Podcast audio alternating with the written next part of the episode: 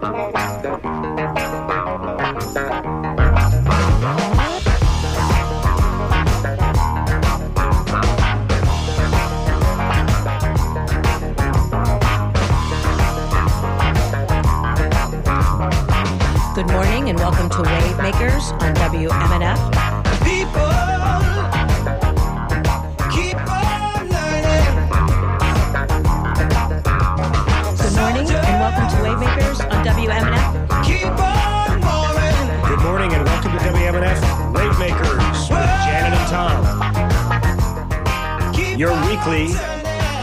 conversation with people making a difference in the Tampa Bay area. I'm Tom.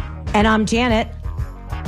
And with us in the studio today is Today's Roger. guest is Roger Germann, who has been making guest waves for six years as president and CEO of the Florida Aquarium.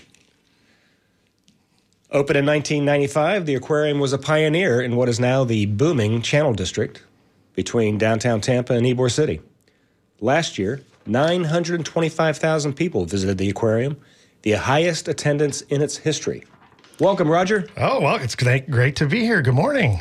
Uh, Roger, since your arrival, um, the aquarium's shift has focused from being largely a tourist attraction to conservation, highlighted by the opening of a $4 million sea turtle uh, rehabilitation center. And now you have launched an ambitious $40 million expansion. Let's start with that. Talk about the expansion. What are you planning? Yeah, it's it's an extremely exciting time here for the Florida Aquarium, and and as, as you mentioned, you know, we we, we opened up uh, back in 1995, and it's it's really cool for a couple reasons. So one is when I got here six years ago, one of the things I felt like, and especially when you live in Florida, when you live in Tampa Bay, you have this wonderful relationship with nature and marine life. So why do we work, live, and play here? That um, it's for all of the uh, the reasons that surround us, are under the water, above the water.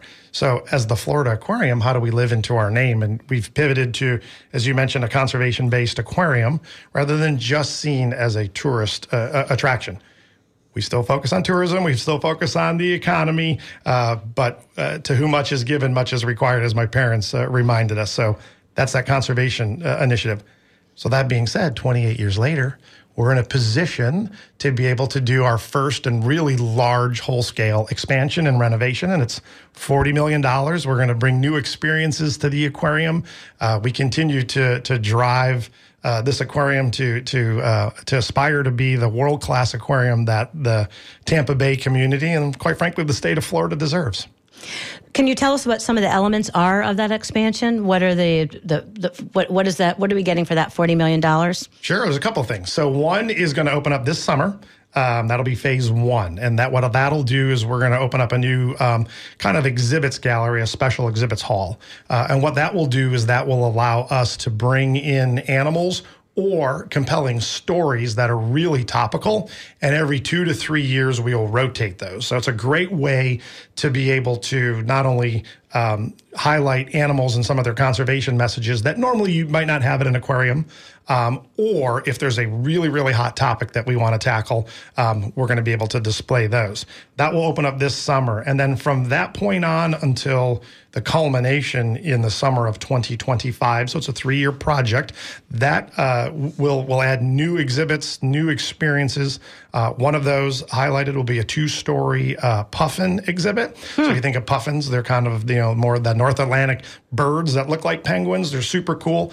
But They eat a- them in Iceland, by the way. They do. I know. I I, I, I think I had puffin. We did have puffin. We had puffin, and it was tasty. You know but what the- they're also really cute. That they super super cute. Tom. Well, you know it's an interesting thing for all of us in the zoo and aquarium world, right? We care for these animals every day, and we find out that anywhere in the world, you know, they could be a culinary, you know, um, delicacy or just a, a, a staple. Um, you know, from fish to other animals. But puffins will not be eaten at the Florida Aquarium. They will have a two story, beautiful exhibit. We'll talk about their conservation programs. And then uh, in the summer of 25, it will end with a very large outdoor, state of the art sea lion habitat that also has a new uh, expanded uh, penguin uh, colony uh, and program as well. So are you expanding your footprint with this? So we're expanding the exhibit experience and we're expanding uh, the, the the the experience footprint is what I would say. So right now, the work that we are doing is still within the confines, kind of of the property lines. I think somewhere down the road, we may look at what that looks like going outside. But in the current footprint we have, we're really expanding the uh, the, the current exhibit experience. Matter of fact, the the one I, I mentioned earlier today, that's really converting a ballroom space into this new special exhibits gallery. Our guest today is Roger Germann, CEO of the Florida Aquarium. If you would like to um, ask Roger a question or participate in the conversation, you can give us a call at 813 239 9663, or you can send us an email at dj at wmnf.org, or you can text us at 813 433 0885. And um, we'd like to know, tell us, have you been to the aquarium recently? What's your favorite thing to see there? What's your experience of being at the aquarium? You just celebrated your 28th anniversary three days ago. Is that correct? It was March 31st, 1995, set everything in motion. I, re- I remember going there when you first opened, and I went there doing overnights with my Girl Scout troop when uh, I was a Girl Scout troop leader. That was a lot of fun when my daughter was a little girl. And USA Today readers have uh, named it one of the top uh, aquariums in North America, I believe, right? Yeah, North America. Yeah. So that, that's pretty impressive. And you talked about new experiences. One of the new ones that you started is the the Sea Trek underwater tour. How does that work? Yeah, so if you think about what our purpose is, and one of the things is to save marine wildlife, well, one thing that we know uh, and has been proven is you care about things that you can they have a relationship with, right? And so being able to go underwater is pretty unique. And so the Florida Aquarium, many, many years ago, was one of the first, if not the first, public aquariums to create a dive program. So you can be PADI certified, you can dive under the water, um, and have, have an, an unbelievable experience. COVID hit, and so one of the things we did was said, "Well, we're not sure how that plays out with you know underwater breathing apparatuses, but what should we be doing if we want to come when we come out of COVID? And we rethought our whole entire program. That leads into we created a new program called Sea Trek. And so what Sea Trek is really interesting is um, you can start off at six years old. We're starting the program at 10. So anybody comes to Florida Aquarium, 10 years old or older, and you don't even have to know how to swim. That's how this apparatus works. It's extremely safe. It was developed by folks who designed and built submarines. And so you, again, 10 years old or older, don't have to know swim, can put this helmet on and you can go underwater in one of our exhibits and you can walk on the bottom of the ocean floor with sea turtles swimming around you and sharks and fish and Wait, it's just a helmet? But how do you stay weighted? you have on weighted shoes or Sounds like sponge divers. So exactly, I was gonna say. So think of sponge diving. Think of you know uh, twenty thousand leagues under the sea. It's a more modern size helmet, but the helmet is heavy enough that would you know keep you you know down on down on. Then we have divers in there, obviously, you know, making sure it's a fun and safe uh, uh, experience. But yeah, the helmet is heavy enough that it brings you down to the bottom as you walk down, and you get a chance just to walk around the ocean floor. How long are you down there for?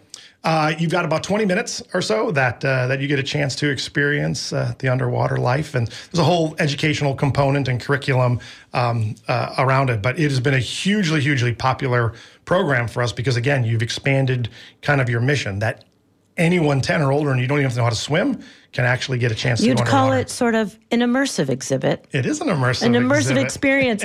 Um, do you, and is it an extra cost or is it part of the cost of admission? Yeah, no, so it's an extra cost. You can go online to our website, flaquarium.org, and you can register, or even if you're on site and we're offering the program and have a space for it, you can buy it uh, as you walk into the aquarium as well. And what is the cost?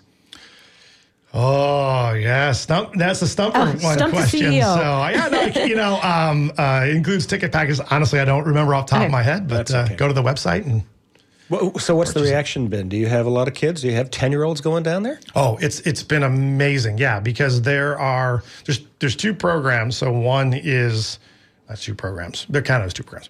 So one is just the general public, and the, the the reaction has been unbelievable. People didn't think they have a chance to, you know, see marine life um, uh, up close, um, and it's been challenging people to like think a little differently. The second program is more of a community program, same same kind of concept, but really that focuses on breaking down barriers, especially for uh, uh, neighborhoods and populations that have no real maybe connection or affinity towards water. Is this uh, in the giant tank, as I think of it? Uh, when I go to the aquarium, the I think the most impressive thing to everybody is where you're seeing sharks swimming around, and you know, and, and then it's a very big tank, and, and you're you're below the water yourself, looking through the glass. Yeah, so so so so very similar. It's actually our second largest habitat around the corner called Heart of the Sea. So it's still uh, you know very deep. It's got lots of uh, amazing animals swimming around you. but no sharks. Oh, they're sharks. Yeah, absolutely, sharks. There are sharks. sharks, there. okay. You know what's interesting is even for our, for the dive programs, everybody was like, "Oh my gosh, they're sharks! They're sharks!" One of the interesting, I'll say, not quite myths, but you know, our sharks, you know, they get fed great. They probably eat once, maybe twice a week. You know, they don't eat as much as one would think. And number two is it's usually the sea turtles, which are much more inquisitive. And so when you're underwater, you know, they're coming up and swimming and, you know, bouncing around with you. And the sharks are just like, all right, yeah, whatever. There's a person in here. Let's keep going. I've been fed today. I'm okay. And so there must be a lot of kids who go there and do this who have never experienced anything like that. I mean, can you? Yeah, so so we created. So one of the great things about Sea Trek was not only were we offering, so it's always offered obviously to the public, but when you think of like the general visitor, they have an opportunity to get in the water. But the secondary piece of that is is really to what you said. We created a community program that once a month we bring in, especially we our focus is on the youth. Um, we we bring uh, you know young people in to the aquarium and have an opportunity to do this for free and and get a chance to again break down some barriers. So we launched the program in the summer of last year, um, and uh, and and you know the the mayor came and we brought eight uh, young African American boys from the park district who really hadn't you know never really you know, been in water, let alone, you know, good swimmers. And we said, this is an opportunity to connect you. Um, and what was amazing was is all eight of those boys, we refer to them as the grade eight, because they're the first ones to go in. They just, they took their time, they got underwater, eyes just, you know, wide open. And when they came up, um, I still get goosebumps thinking about it. One of the young men said, this must be what it was like when Neil Armstrong landed on the moon. That was that life changing moment of what we're hoping to do with programs like Sea Trek because you can break down those barriers. Um, we can truly save the world at the end of the day. That's that's a really that's a really great story. I love that. Um, talk to us a little bit about um, coral conservation and the work that you're doing in the Florida Keys. Yeah, I think one of the things that that a lot of folks don't realize is right here in the Tampa Bay region, we have one of the you know preeminent coral research and science programs in the world. Um, and it's right here, and it's run by our scientists at the Florida Aquarium. And so we have a separate conservation campus out by Apollo Beach, um, and um, what our coral scientists are doing every day is figuring out how to reproduce uh, sustainable, uh, hardy coral to repopulate the Florida reef tract. So I grew up in the Midwest. I didn't know this, and even here in Florida, you don't always talk about it. But the third largest barrier reef in the world is right here in Florida. It runs from Fort Lauderdale basically to the dry Tortugas. So when you think about, oh my goodness, not only just the environment that we live in, but the economy and how it all works together and our own quality of life. I mean, I think we've seen some more recent uh, um, weather events that, you know, can be attributed to maybe they're not slowed down as much with a healthy coral reef and, and other things. So we're doing amazing coral research and science uh, right here. We've had uh, three global breakthroughs that have never been done before to to reproduce coral in a human human setting in a lab lab You made setting. national news with that, with the coral We reproduction. We did, and, and, and fingers crossed that we're entering. It was a very famous sex season. tape. It was a coral sex tape. It was very white and everything. It was all it was all good, but it's it's really right. It's an important program to save coral reefs here in Florida, but around the world, and it's just it happens right here in Tampa Bay, and um, we're very proud of that program. And are you taking that coral that you're growing uh, to the Keys and Yeah. trying to tell us about that? Because the Keys, you're right. I mean, they, they are amazing, but they're not as amazing they used to be because of pollution and climate change. yeah, absolutely. So what what's happening there as far as have you been able to, to, to place this coral there and is it taking root and is it how's that going? Yeah, so so the the restoration of the coral reef uh, down here in Florida is I'm going to say it's still relatively new at the scale that it's at. So so what we do is we focus on um, reproduction of coral, um, and then when we have a bunch of coral babies, One of the things we do is is rather than us, we work with a lot of partners that are uh, down in the Keys, and we will ship those corals down, or sometimes our staff will go down. We will work with the, the National Marine Sanctuary, and we find locations, and they will be outplanted both on a reef or sometimes in these coral gardens. You see these PVC pipes that are out there to grow the coral, depending on what it is, with the hopes of of being able to ensure that that coral reef remains. Because I think to your point, Tom, all of them, I mean, I remember going down in the 70s and snorkeling, and yeah, it's much different. The colors are different, but it's still there. So, how do we at least preserve the coral reef we have? Hopefully, somewhere down the road, you can maybe rebuild it back. But the key would be how do we make sure that we stop the degradation and the loss of that reef for sure? So that's where we're at now is just trying to maintain it Yeah. where it's at right now. Yeah, there, it- there's so many pressures. You're exactly right. How Is there a maintain- coral reproduction season? Or do they uh, tell tell us how this? wor- I don't don't know much about coral sex, so explain to us uh, how how corals reproduce. Oh, that's that's a great, great question. They so they are. It is a season, um, and we're about to enter the season. The earliest part of coral reproduction maybe happens in mid-April, but typically like a May through August. Um, it is all aligned with the moon cycle and the tides.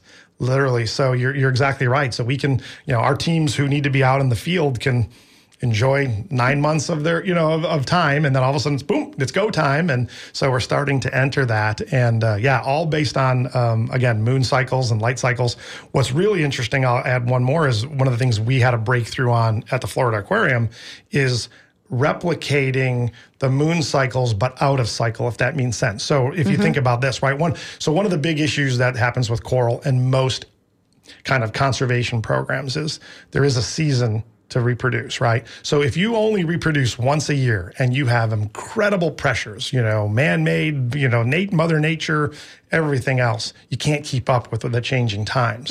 So we produce our coral once a year. But what we did uh, recently was we were able to work with some folks over in London and be the first to, to reproduce this Atlantic coral is how do you produce it out of cycle? So right now we're able to produce certain coral four times a year. And it doesn't mean you've sped that coral up, you just shifted the season, right? So the whole goal is if you can produce obviously more coral, um, within a within a 12 month cycle, you can put more coral back in the ocean to help have that uh, that opportunity. So it still only breeds once a year.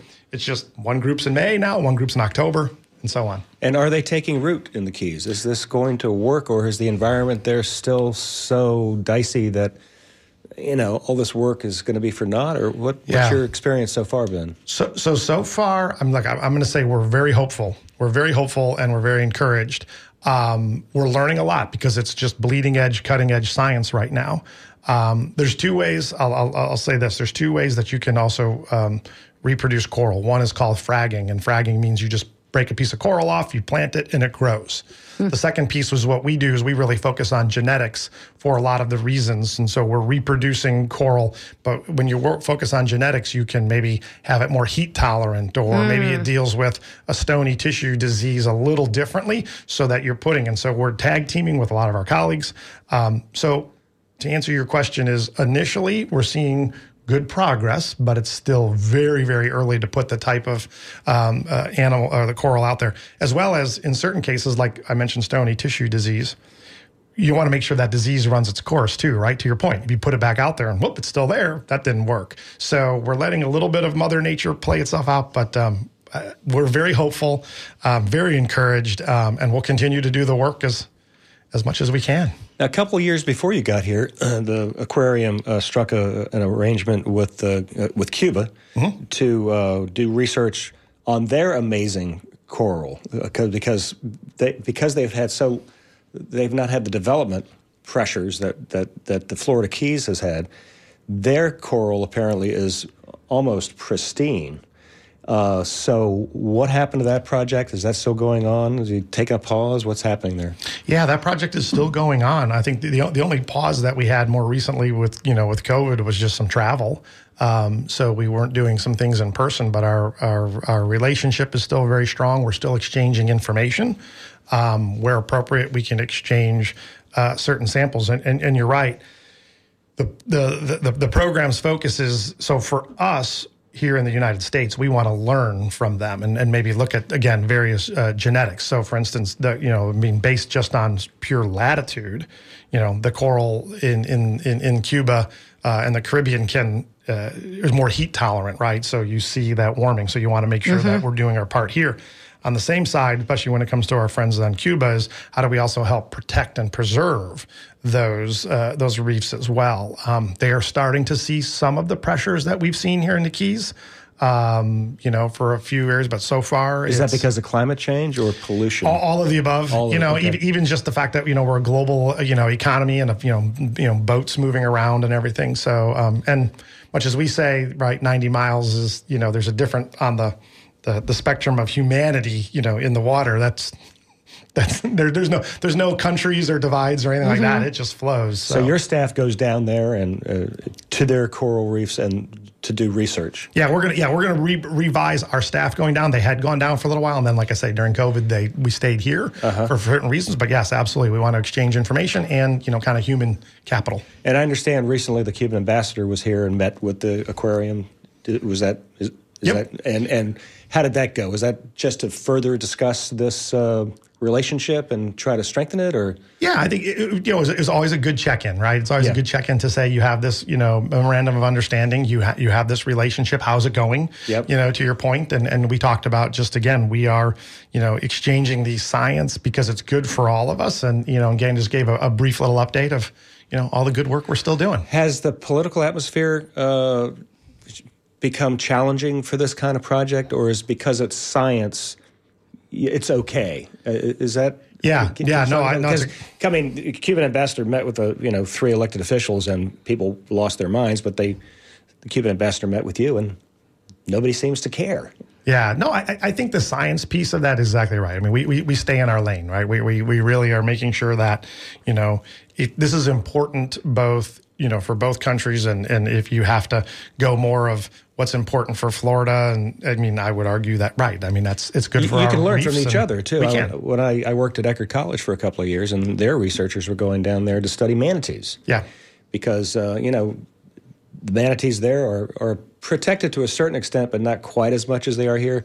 In fact, people will still capture manatees in Cuba and eat them, which is obviously illegal. But you know they're they're a very poor country, and so there's a lot of meat on a manatee. Yeah, yeah, and- so and- I don't know if that's continuing with Eckerd, but uh, it's good to hear that you're still doing it with. Uh, Despite the political climate that we're experiencing right now. Yeah, no, we're definitely stu- look over. it. It's it's for the right reasons, and Yeah. we'll always continue to do the right things. And in this particular case, it's a wonderful relationship based on science. Yeah. If you're just tuning in, you're listening to Wavemakers and WMNF, and our guest is Roger Germann, CEO of the Florida Aquarium. Uh, we'd love to hear from you. Um, have you been to the aquarium recently? What's your favorite experience there? You can give us a call at 813 239 9663 or send us an email at dj at WMNF.org. That's exactly what David Bryant did. He sent us an email at dj at WMNF.org.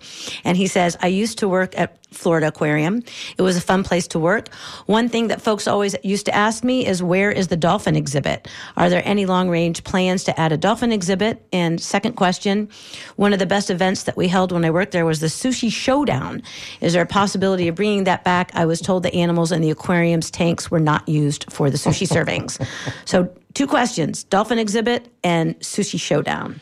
You mean people are eating sushi at the aquarium? That seems a I'm little... I'm surprised you even serve s- fish sandwiches there. It's so you Keep know, it to hot dogs. well, there. So I, I, I've been. If I can digress for a moment, right? Please. So, I, so I've been in the in uh, the zoo and aquarium world for 23 years, and we always laugh because here in the aquarium world, we talk about you know sustainable seafood, right? That you really have an opportunity to have choices and enjoy. If you know if if, if you're into fish, you know, or, or seafood, you know, you can pick the right seafood and you can enjoy it. And every once in a while, we get these, you know, folks or comments where it's like, "How could you do?" Because you see the fish, and I always laugh because I'm, you know, I, I visit, you know, other zoological institutions. You know, I've walked through, you know. Um, kid farms and things like that. And you know, there's the hot dog or the burger or the mm-hmm. bison. I'm going, "Oh, they never get any of that. Everybody, everybody talks about the aquarium and the fish, and it's like, wait, you know, it's we're gonna have the lamb kebab at the children's zoo. You're like, what the heck? so anyway, not to pick on my friends, but it's very funny. But there is a legitimacy to it because there's a sustainable seafood program that we have that is, and there's some great sustainable, locally sourced seafood right here in Florida that are doing it right from shrimp to to cobia and others. So it is really, really just pay attention because not every um, you know seafood is exactly the same. But Oh, that's interesting. I, I, I love because it's so hard to find sustainable seafood. I think. I mean, I'm I'm trying to be a pretty discriminating shopper about that. Um, we go down to the shrimp docks. We buy our, a shrimp at the shrimp docks, um, kind of near you guys. Yeah. Um, any other recommendations on that? I'd love to hear that. Well, if you go if you go to our website, um, you can uh, download a uh, sustainable seafood cart, seafood watch, and you can and, and look and see what's red, green, and yellow. Um, and then one of the things that we are looking at and trying to explore as well is how can we make sure we're matching with, to your point, the local uh, connection because that's another big thing, and then making sure that people have the opportunity because you know farmed salmon doesn't necessarily mean good, Right. Ultimately, at the end of the day, and there's and there's some purveyors. So, um, uh, what I'll do too is I'll double check just if we can offer some more uh, uh, resources to be able to go find whether it's local or just making sure you're doing the right thing. The, the Seafood Watch card has a lot of information on it, so make sure you buy this over this. And Oh, that's So, yeah, fantastic. So, that's yeah. on your website. What's the website? so flaquarium.org. flaquarium.org. So back to Dave's question: ex- dolphin exhibit. Any plans for a dolphin exhibit? There- There's there's no plans for a dolphin exhibit at this point. Um, again, we're focused on uh, on sea lions. You know, we do run a dolphin cruise every day. Um, you know that uh, weather permitting that goes out into the bay. Um, and I think the numbers are somewhere around 80 to 85 percent of the time. Great. You either see a dolphin or a manatee or something. You know, uh, you know, just a wonderful 90 minutes on the water and get to appreciate it. So and is that also included with the mission, or is that an extra? that that is an extra charge you have Okay. to go out on the boat. When people are fascinated by dolphins, I walk down Bayshore Boulevard, and if I see a crowd around the balustrade, I know there's a dolphin dancing around there because they're just, you know, they're amazing animals. But they also take a lot of room, don't they? I mean, if, if you were going to try to accommodate dolphins in the aquarium, wouldn't you have to have a lot of space? Yeah, you'd yeah, absolutely. You'd have, you'd, you'd build a, uh, a very large uh, aquarium that would would accommodate them, but uh, can be done, and it can be Well, done. they did it in anyway. Clearwater, so if you want to go Yeah. see dolphins, you can go there. Um, we've got an, an email from Pete in Indian Shores, and he asks. Um, uh, he wants to know, Roger, uh, if the reef that you described that goes from here to the Tortugas will be around for another 100 or 200 more years. Well, uh, if it's up to the Florida Aquarium and hopefully up to our friends like Pete, yes, it will be around. Uh, again, I have I have hope that we can uh, make sure that we at least at minimum maintain that coral reef, the Florida Reef Tract. Um, there are a lot of organizations like uh, the Florida uh, uh, Fish and Wildlife (FWC). There's the federal government. There's organizations like the Florida Aquarium. There's individual folks who are who care about it, and so yeah, I'm I'm I'm very hopeful um, that it'll be around for that length of time. What other conservation programs do you have? Can you talk more about some other conservation programs that you have Yeah, in so- addition to coral? Absolutely. So there's a couple of things that we do. We're again trying to be a conservation-based aquarium. So we have a sea turtle rescue and rehabilitation program. Um, and so uh, again, at our Apollo Beach campus, and although we have some animals that are on site and channel side, um, but you know this is kind of we're coming out of the what I call the cold stun season. So which is basically frostbite for for turtles. Um, but we're also you know finding you know um, uh, fishing line and you know other diseases that are there. But yeah, I mean turtles is probably our next biggest program in conservation. Um, in fact, last week we were able to uh, reintroduce uh, another sea turtle back on the east coast and swam away and has a satellite Oh. tracker and now we can you know kind of track them where they're going and follow and see make sure that we again have science behind that. But really every animal at the florida aquarium we have some conservation program to it. Um, you know whether we're, we're, we're collecting data for science and sharing that with universities or other ngos um, you know whether we are uh, you know directly contributing to another conservation program. So for instance we do a lot when it comes to our penguins. One of the reasons we're going to expand our penguin program uh, in this new capital expansion is to uh, to be able to bring to have more birds, so we can uh, be part of a breeding population. Because right now, the size of our penguins uh, program uh, or the size of the, the colony that we have allows us to do a lot of in field work. So we have people and and resources that go to like South Africa or Namibia to help with the penguins. That's our focus right now. But if we're able to do more right here in Tampa Bay as well, um, you know that that's hugely helpful. So you guys are really a global organization. We are.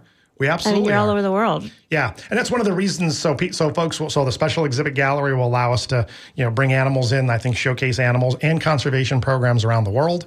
Um, I'll, I'll lean into a little bit. Somebody said, "Well, why do you have sea lions?" Um, uh, you know, but some of the the sea lion challenges that are not only just you know along the California coast and the Pacific Northwest, but are in South America and other places are very similar, even to our own manatee challenges. They are challenges of you know uh, encroachment or climate change or you know uh, food sources that are depleted. And so our focus would be, you know, you get a chance to come up close, per, you know, potentially personal with a sea lion. Hard to do that with a manatee. Um, both uh, for lots of reasons, including legally. Um, but um, but yeah, and so we want to make sure we keep telling those stories, but definitely having that global. Last year was a rough year for manatees, right? I mean, It was. uh, and, and, and what's the what's the pros- progress? What's the prognosis? I guess I should say for for our manatees going forward. What and the biggest challenges uh, besides boats? I guess boats are the biggest threat, but. We've had uh, manatees starving. They've been feeding them lettuce. What, what, what, you, what, what's your thought on this? That's that's that's really the biggest challenge. Um, the biggest challenge is their food source. I mean, yes, you have you know some human issues here and there, but really it's their food source.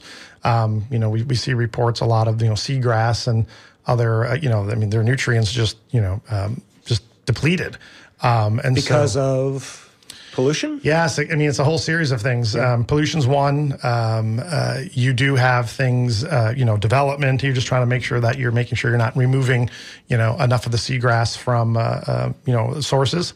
Um, so that being said, there's some pressures that are out there, but I, but I, what's what's holding so far are a lot of the zoos and aquariums, mainly here in Florida. It's a few outside of Florida who are really stepping up to do rescue and rehabilitation. Do you get involved in advocacy at all, or or is that not an option for you? Yeah, no, no, we, no, we do. It depends on depends on the situation. Um, you know, we try to, and, and where our advocacy is is really we try to again make sure that that trusted voice for the Florida Aquarium is grounded in science and facts and not politics and partisanship or you know beliefs. And so, you know, where appropriate, we are going to, as a conservation based organization, use our voice to speak up for um, you know, especially marine life. Um, and to your point, some of these issues can be policy. Some of these issues can be just rolling up your sleeves and saving an animal. Some of these issues can be just lifestyle changes of, you know, maybe not using single use plastic and things like that or fertilizers at times. Oh, you guys were involved in the um, the single use plastics. I remember you were one of the first folks to sign on to the straws, Yep. right? When they were uh, stopping using straws, I think in Hillsborough County or Yeah, we- or Tampa. Yeah, yeah, we were, You were dri- engaged in that. Absolutely, we were driving one of those, and what we tried to do is make it. We, one of the interesting pieces is I think when you find a conservation is you, you know you don't.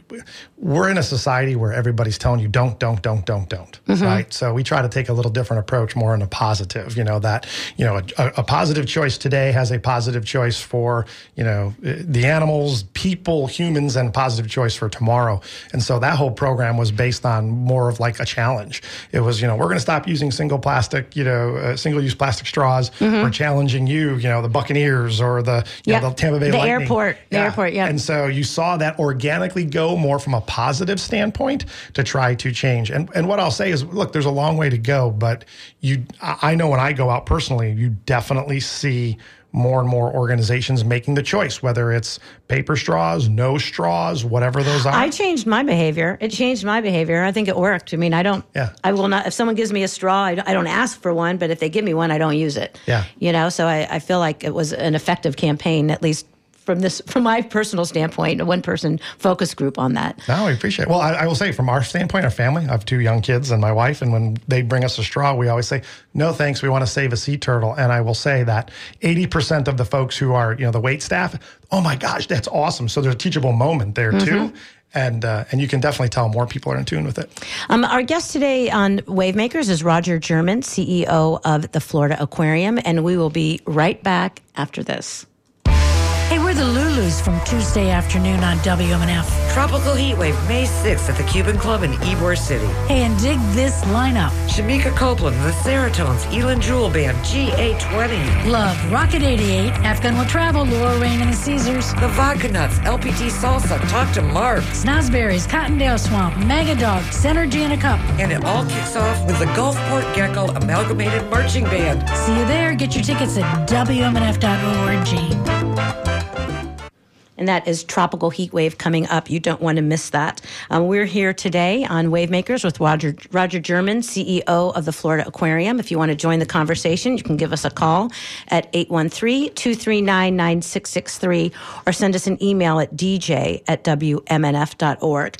So in addition to conservation and advocacy, you're also doing a lot of um, work in the community. Uh, one of the the projects that you're working on is that you're um, teaming up with Feeding Tampa Bay to help combat food insecurity. Tell us about that. Yeah, so um, about six months ago, we um, uh, brought on a new uh, food and beverage partner. Um, and uh, a couple of reasons. Sustainability was first and foremost. Um, locally sourced, that was one of their priorities. We want to make sure we're not only uplifting our communities, but also right having as least amount of impact on the environment as we can. Um, what that led, led to is what you, you just mentioned, Janet, which is the fact that um, you know sometimes we have events that are at the aquarium, and you know you may have uh, some extra you know food um, uh, around, and so there are very strict programs, but wonderful programs um, where you can make sure that that excess food goes to a good cause. And so our friends at partners at Feeding Tampa Bay, we have a wonderful relationship with them, um, and when we find ourselves in a, in one of those situations, we're able to repurpose any of the unused clean, you know, all the good food Mm-hmm. unused um, through their program and help making sure that we are feeding, you know, um, those who are in need here in Tampa Bay. And it's a great, great partnership and program. And you also have a new position, a senior vice president of community engagement and social responsibility. So tell us about that. Yeah, one of the things that, again, to be a conservation based aquarium, you have to be honest with yourself and, and evaluate what is working and what isn't working. And one of the things, again, I've been in this business for 23 years. Um, and one of the challenges that we have from a conservation movement standpoint is in order to save the planet and marine life, you have to have a very large tent. And we talk about that, right? But realistically, at the end of the day, sometimes based on a lot of reasons and factors, you know, the tent's a little bit smaller than needs to be. So we, made a decision um, to to create this brand new position, which is really new for the zoo and aquarium field across the country, if not around the world, and really to focus again on not only just a, a different level of community engagement, but that social responsibility. And so we're ta- we're taking on some of the challenges of the day, um, especially in some of the underserved, underrepresented communities that may not either you know have an affinity towards the aquarium or even worse, towards nature and water. And so, this position, we recruited a gentleman who uh, used to work for the Chicago Bulls for 23 seasons and really drove, you know, the NBA and, and a lot of uh, uh, professional sports into that social responsibility space. And um, and so, uh, it's a new position, but it's it's reaping a lot of the rewards already. And and as I mentioned, the Sea Trek program earlier, just even that alone, that program, which is you know bringing you know folks in to not only the aquarium but underwater um, is you know is pretty magical and amazing. But long way to go. Um, but it's a great pilot. Well, there are, you, li- your, your aquarium is located not far from uh, a lot of uh, subsidized housing, uh, uh, kids who may not have a lot of means, uh, and the aquarium is literally just maybe a bike ride away, and they probably had never been there, and now they're being exposed to it. You're right. No, that's exactly right. That's you. you, you we know that when you know folks feel that they belong, they're welcomed. You know uh, that they will do those things, and you're exactly right. I mean, it's it's amazing how many kids or even adults who live within, to your point, not quite a golf ball swing, you know, drive, who've never been, who are now coming. Yeah, that's great. Last week, there was quite a stir. Everybody was very excited in Tampa about Jane Goodall being in town. And she was at the um, Tampa Theater, but also at Florida Aquarium. What was she doing at Florida Aquarium?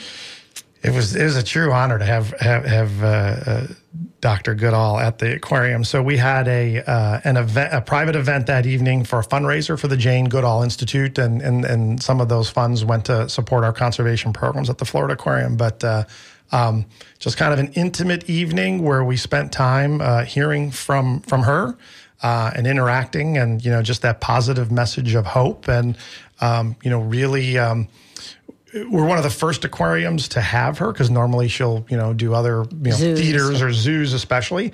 Um, but the work that we're doing and getting noticed from our conservation work um, you know when he gets noticed by a dr jane goodall is pretty amazing. So she was uh, it was just great to have her there and um, yeah i just i'm almost speechless still a little bit i mean when you meet someone like her Right. Yeah. Um, and and it was her birthday. Her birthday, I think, is actually today, technically. So we celebrated her birthday last week as well, and Mm-hmm. so to be able to celebrate a birthday on a personal level and toast and host, and it was just Right. I think she magical. says, doesn't she drink a bourbon every day or something? Whiskey. Whiskey every day. Yeah. Yeah. I love Good- Jane Goodall. I love her more now, knowing this about a, her. A little tote of famous grouse every evening. and speaking of which, we didn't ask this earlier, but when you talked about fundraising for the Goodall Institute, how are you doing on fundraising for your expansion? We just forgot to ask Forty you million about that dollars is a lot of money. Forty million dollars is a lot of money. Um, look, I, I, I, I would say a couple things. One is we have no no reason to think we won't raise the money. Um, you know, we've got a lot of resources that we have been, um, you know, putting away from the aquariums uh, over the last few years. So we've got our resources. Um, the philanthropic community is is hearing more and more about this and is starting to step up a lot more. You know, with with meaningful leadership gifts. We're still kind of in that silent leadership phase, as you all know in the fundraising world. But uh, you know, it's it's a three year uh, capital campaign, and and uh, and and we're very confident that we will And how, how raise all far those funds. how far along are you now?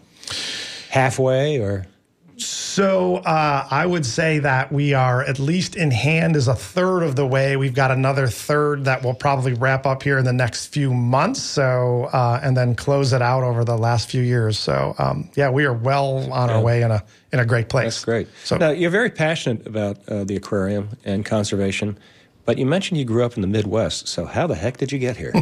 I seventy five. Just like everybody else. exactly. Look, I, I grew up in uh, in the, the south uh, west side of Chicago. Um, you know, kind of in the blue collar, hard scrabble neighborhoods. But uh, yeah, real, realistically, um, I mean, every summer um, or some version of a winter, you know, either my grandparents snowbirded down here, or we drove down, so we knew a little bit about the Tampa Bay region. Both my wife and I, who didn't grow up in the same area, but you just made that trek from Chicago, uh, you know, regularly. So we knew enough about Tampa Bay.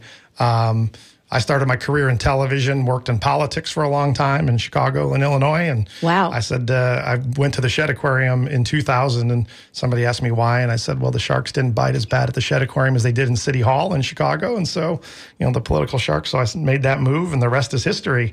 Um, and I knew my pred- I knew my predecessors.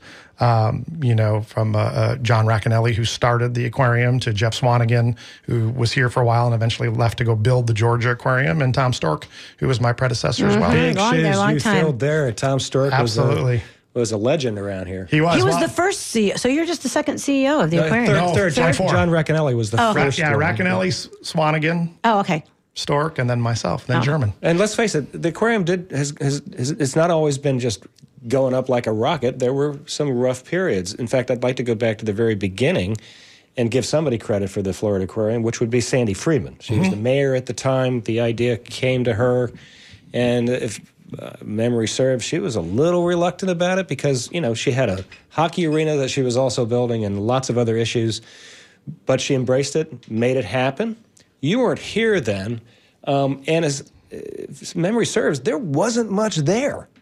No, I, I, I'm a I'm a history buff, so I got a chance to go through like archives and look at those photos. And you are right, there was not much there at No. all. The Channel District uh, didn't exist. Basically, they didn't have that name. There were It was an bunch of- industrial area. It was just all industrial. warehouses and you Banana know. docks, warehouses, absolutely, yeah. Yeah. few artist studios. And So I think a lot of people probably wondered, wait a minute, what are you doing putting that thing there? But how's it turn out? Oh, it's turned out fantastic. Yeah, you're right. Look, the early history, um, you know, maybe wasn't as uh, as glamorous or as successful as we like, but we're still standing. We're standing stronger than ever. As you mentioned, attendance nine last year. record attendance. Yeah. You know, uh, revenues were growing in every category, not just physically, but you know, in our conservation programs, our education programs. Um, but yeah, no, no, you're, you're exactly right. I mean, it was. So you, you had Mayor Freedman, you had some visionary folks, right, who had this concept originally. Um, folks like, uh, uh, you know, Bill Crown over in, in, in Clearwater. It was originally going to be built in Clearwater. That's right? the original plan, right? And then it came over here. But you know, a couple of the folks, Jimmy Furman, uh, Tom Hall, uh, the the recreate the creation at that time of the down, Tampa Downtown Partnership were all very much at play, along with Mayor Freedman to attract this particular investment. And the rest, again, as you said, is history. Well, in some ways, I think it was it was kind of within the context of other cities were building aquariums. We should build one too. Yeah. You know, this is going to help redevelop uh, downtown. They tried it in Baltimore and Boston, I guess, and San Diego. Or I, I can't remember all of them. Um, and I think a lot of people were thinking, well, you know, why why an aquarium? But it seems to have worked pretty well. But since then, what's happened around you? Yeah, I, I, I well, I'll, I'll answer one question, which is oftentimes when I'm asked those questions about, oh, we're thinking of this as an aquarium. One of the things, and look, we're a nonprofit, so it's a shameless plug, right? But one of the things that's mm-hmm. been very interesting in the regentrification of communities and urban settings is the aquarium is probably one of the last ones you want to build. So the forward thinking of the Tampa- the Tampanians to do this because they are extremely um, expensive to operate. As you can imagine, it's you know like a hospital, twenty four seven care, Yep. pumps, everything is going on. Where you know you- you, can open a certain museum, and I won't characterize right, but you turn Or a the lights off festival at the end of the marketplace. That was another thing Tampa tried. That didn't work. But yeah, so You know, so I mean- so usually we'll tell folks you don't want a you don't want an aquarium to be the anchor. Now that being said, to go back to what you said, so um, I mean, look, you've got four billion dollars worth of renovation and redevelopment that's been happening around us. You know, led by Jeff Vinik and the Cascade Group, which has just transformed. Um, you know that whole downtown area. You've got Darryl Shaw now, who's you know looking at Ybor City and Gasworks and the Marina District. So. Um, I I think that you know Mayor Freedman and a lot of those visionaries um, who saw this type of development and and regentrification of a downtown community, they're realizing it today. Maybe a little longer than they wanted originally, but it is here and it's here to stay, and it's amazing. Well, I mean, you've been here for six years. Yeah. You've seen I. You've seen a massive transformation. So much of what's down there was not there six years ago, even. I mean, let alone thirty years ago. But Sparkman just Wharf, Water Street. Yeah, wasn't Well, there. and and that's one of the things that attracted me. So so I knew I knew Thom Stork. Um, you know, I knew the Florida Aquarium, great reputation. Um, and when the opportunity came, but the other part of that is when you take on, I always say you take on DNA of where you grow up, right? So if you grew up in the city of Chicago, there's a couple of things that are there. The city burned down by fire; it was rebuilt. Folks like uh, Daniel Burnham and you know and and Frederick Law Olmsted. So point there is like this urban planning kind of becomes a little part of your DNA. So when I had when I saw what was happening down here, not just at the aquarium, but what was going to happen to build this you know 21st century city, it's like man, you want to be in the middle of that too. Um, so that was super attractive. And and as you said, Janet, I mean there was nothing here even you know almost six years ago when I got here. Now it's you know my kids were born downtown Chicago, so they like the buildings and we like that too. And so they're seeing a little more of that on a Water Street, and it's fun to see and fun, where we go. And then the Riverwalk, you talk about something that has, sometimes it takes a while. The Riverwalk was something that uh, mayors over decades uh, tried to finish, and they're still working on it. They still want to expand it.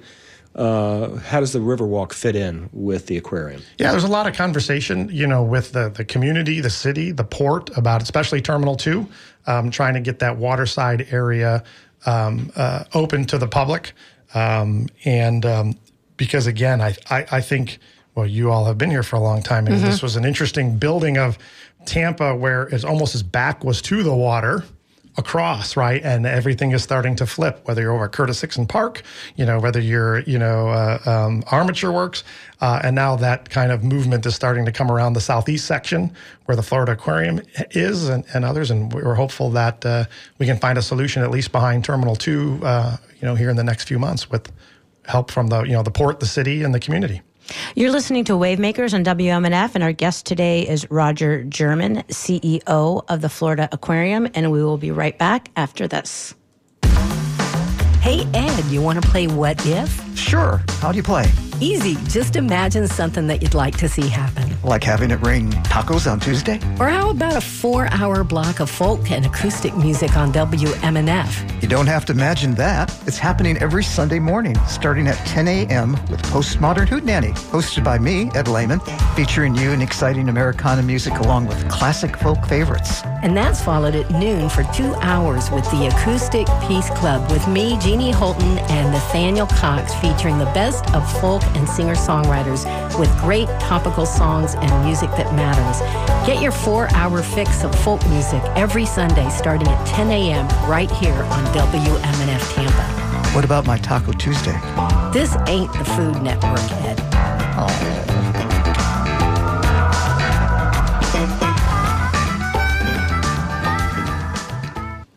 And we're back. Um, if you um, want to hear some more from Jane Goodall, actually, she will be on Talking Animals tomorrow at 11. It's a great show on tomorrow morning at 11, right here on WMNF, and you can hear some more from Jane Goodall. And this is Environmental Awareness uh, Month at WMNF. Uh, a lot of the shows uh, you like to listen to will have an environmental theme, and uh, can't think of anything more important uh, environmentally than conserving our seafood, cons- conserving our marine life. Really, all aspects of that. Now, I did. You mentioned the Apollo Beach campus where you do a lot of manatee research. Is that something? Sea that's turtle open- research. I'm sorry, sea Yeah. turtle Yep, research. yep. Is that open to the uh, to the public? Yeah, it is. Um, uh, it'll it'll. So we just opened up for the six month window that the Manatee Viewing Center is open. So if you're you're looking, Oh, hey, okay. where's the Apollo Beach, you know, conservation and research campus that the Florida Aquarium has, and it's on the south end of the property where the Manatee Viewing Center has been for 50 or 60 years. So uh, when the Manatee Viewing Center is open, we also open up the campus. So it's that six month window, usually October through April. Um, so we're probably getting to the point where you know the manatees are back out in the water, and you know it'll it'll slowly um, uh, not be as open. But um, our, we just started after COVID, and our uh, you know our hope is that it'll be open more to the the future. Uh, people can come 12 months out of the year and see mangroves and walk around nature, but also see the great science and research work we do. And how, how are the sea turtles doing? We talked uh, briefly about manatees, but um, sea Yeah, turtles al- also stressed, or how are they? Yeah, I, I- well, I, I think I think we everything has those stressors, and how do we adapt to it? And so, yeah, sea turtles, uh, you know, they have their uh, they they have their issues. Again, from sometimes it's just getting frostbite, and other times it's uh, you know getting tangled up in something here locally, um, uh, and we're able to to rehabilitate and save them. And how, how do you get engaged with these? sea tur- How does that how does that work? Somebody calls up and says, "Hey, I got a sea turtle." Oh, you know, it's interesting. So, so yes, uh, there are there are signs all over. Uh, you know, again in Florida, where we're so interact with our waterways, there are signs everywhere that if you see an animal in distress, you know, you can either call directly depending on what that animal is. So we have our direct hotline uh, out there in certain places on piers, but other times it's Florida Fish and Wildlife (FWC), and then once they get a phone call, they contact a local organization to help. So if it's an expertise we have, or you know, we're able to bring in a turtle. In this case, we're absolutely do it. If it's a different animal, a bird or something, they may call somebody else, but. It really is truly amazing. I think people don't realize how much uh, the government and uh, NGOs and nonprofits and others really work together from an environmental standpoint here in Florida. Um, it's pretty amazing. How many turtles do you have there at any one time? So you can have up. We can. Well, that's a great question because it really depends on the size of the turtle. And I'm not trying to be tongue in cheek. Like if you get a really large, you know, loggerhead turtle, it might be one in a giant tank because you've got to take care of it. And you get some of those dinner sized, you know, turtles. It could be 25. And do you work closely with Clearwater, your colleagues in, in Clearwater, because they also do a lot of uh, sea turtle uh, work along the Pinellas beaches. I believe they are the ones who are monitoring the nests and trying to protect them to make sure that the sea turtles hatch and, and get to the water safely. Absolutely. No, I and, and going back a little bit earlier is I think people would be amazed at the collaboration that happens in the state of Florida, both with organizations like Clearwater Marine, to your point, whether in government, um, Mote Marine Mote Laboratory we do a lot with them with dolphins, coral yeah. and dolphin. Yeah, absolutely. There, there really is this amazing network uh, uh, again here that I think oftentimes gets overshadowed, maybe taken for granted. Uh, it's great to be able to talk about them on shows like today. There are amazing people, uh, the Nature Conservancy, others who are doing amazing work here, and we're much more collaborative than parochial, um, as you see in other parts of the country. and that's that's what I think makes. Florida, you know, yeah. I mean, our I think that's why I'm very hopeful that we can stave off any more effects. I did want to ask, though, uh, we talked briefly about how, you know, sustainable uh, seafood and things. What can people do? I mean, we've, we've heard messages about recycling and things like that. What can folks do, uh, or what should they know about eating seafood that will be responsible in a Yeah. responsible way. Yeah, no, I, I, I, I think one is to obviously go to our go to our website and, and, and download the Seafood Watch Card. That is a great way. You can get the app for it, so it's on your phone. That is a great way when you're out and about to to to be mindful. I think it's like anything.